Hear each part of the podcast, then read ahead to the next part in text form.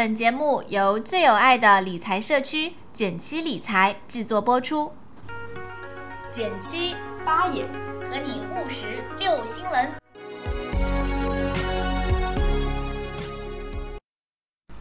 大家好，我是减七。大家好，我是八爷。大家要自带掌声吗？真的是很久很久没有更新电台，非常的不好意思。嗯，那但是呢，最近呢，我和八爷呢也都开始了新的生活吧。对，嗯，也算是步入正轨。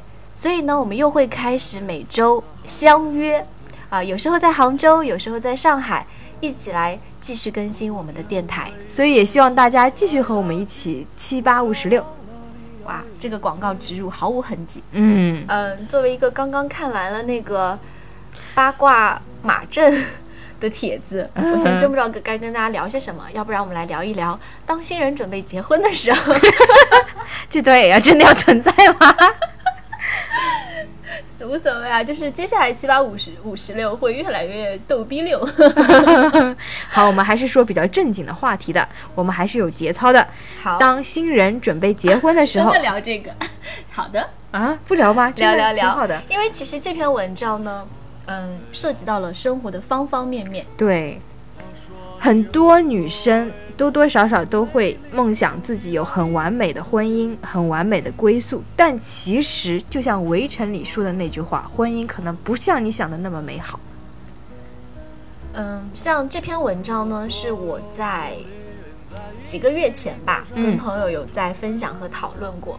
因为我觉得婚姻确实是一件非常重要的事情。有一本书叫做《三十岁前别结婚》，也许在中国的国情，很多人过了二十五就会被催着结婚结婚。嗯，如果让我给女孩子一个建议的话，我也会给同样的建议，因为在你三十岁之前，你其实都在寻找自我。嗯、那么如果说你要结婚了呢，也是要非常想清楚，到底这个婚姻对你来说意味着什么，你将在里面付出什么，得到什么。这并不是说很功利的去像投资一样计算，而是为自己负责，也是为对方负责的一种态度。对。我们今天从九个方面来说一说这个问题。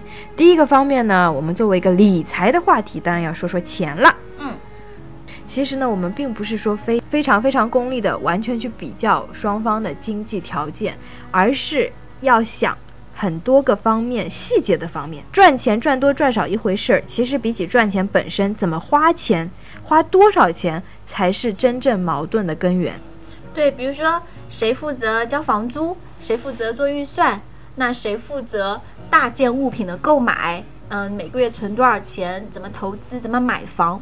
因为比如说像我们就会看到股市好的时候呢，对，好多人对吧，不顾一切的，那可能就引起了很多的家庭矛盾，嗯，甚至有的人就决定借钱买买股，就是嗯。借钱去炒股票。对，但是另一半可能是非常稳健的投资者，这一点上就会造成非常多的家庭矛盾。对，我就想起我小的时候，我爸我妈就是因为股票吵过架的。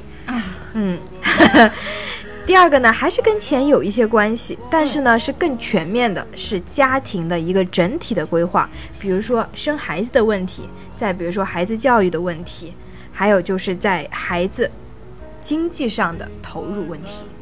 说实话哦，这个问题的核心首先在于到底要不要生孩子。嗯，很多人说，呃，我记得我有次坐出租车，那司机就会说，因为我现在在杭州嘛，那司机就说，嗯，我们刚经过阿里，他就说到阿里的一个高管，然后就说赚那么多钱有什么用？但是都没有结婚，都没有生孩子，然后说人生总是有很多必经之路。嗯，那我其实非常的不同意这个观点，因为我认为呢，人生没有所谓的必经之路，嗯，因为真的叫少有人走的路嘛，每个人都完全可以走出自己的人生，所以千万不要说到一个什么年纪就一定要生孩子，这件事情完全取决于你自己的人生规划。嗯，还有，如果你真的要结婚的话，你们两个有在这些问题上达成共识，也是非常非常重要的。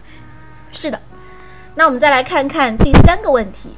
嗯，其实一份长久的婚姻不只需要我爱你，更需要我喜欢你。嗯，非常有意思。你我记得王志文曾经谈论过他的婚姻观，那他说，好的婚姻或者说他想要的伴侣，就是那种半夜两三点忽然坐起来，还能够陪我彻夜聊天的人。嗯，对他就是强调说，婚姻中不仅要有爱情本身，更多的还需要一些友情，就是共同有共同的兴趣爱好，然后有共同的话题，能够开心的让对方跟你一起聊天。那这关于这个，我觉得还有一个很有趣的观点，说两个人笑点要一样。其实笑点不一样也会有很多问题的，对，会很尴尬。然后第四个方面呢，还是爱情。但是这个爱情呢，不仅仅说是简单的说你爱我，我爱你，而是说要保持浪漫。嗯，就是不要一旦走入婚姻，两个人就好像变成例行公事。嗯，还是要继续用有心的方式去跟对方相处。对，比如说一起经常还是烛光晚餐，约个会，送送鲜花什么的。虽然看起来有一点点小费钱，还是要浪漫的。第五个方面呢，就是事业，你们两个。五年后分别事业会到哪里？你们两个准备怎样规划自己的工作，都是有非常重要的一个影响的。我个人感觉，如果你们两个要长久的走下去的话，精神层次、整个社会地位都不能差得太远，否则两个人的步调会有巨大的差别。之后，心态呀，整一个状态都会有很大的影响。所以，事业也是非常重要的一个地方。再来问问第六个问题。两个人呢会来自不同的原生家庭，接着两个人会组成一个新的家庭。嗯，那么这三个家庭之间怎么处理，真的是非常重要。对，很多人最后就败在了婆媳关系下。是的，所以呢，我觉得大家一定要在婚前把这件事情想清楚，并且找到一个三个家庭平衡相处的方式。那么第七个问题呢，真的非常的实用，就是。吵架一定是不可避免的，没有任何一个夫妻也好，情侣也好，是从来没有吵过架的。对，那重要的是到底怎样吵架？比如说，有的人，有的夫妻可能会约定一定不能过夜，就是当时，比如说三小时之内就要解决问题。对，嗯，比如说像冷冷战，就是一种非常不好的解决争执的方式。嗯。还有呢，我听过一个很有意思的方法，有一对夫妻说，我们约定吵完架以后再反着吵一遍，就是我说话的你说一遍，你说的我说一遍。这个好，对，你们会发现非常有意思。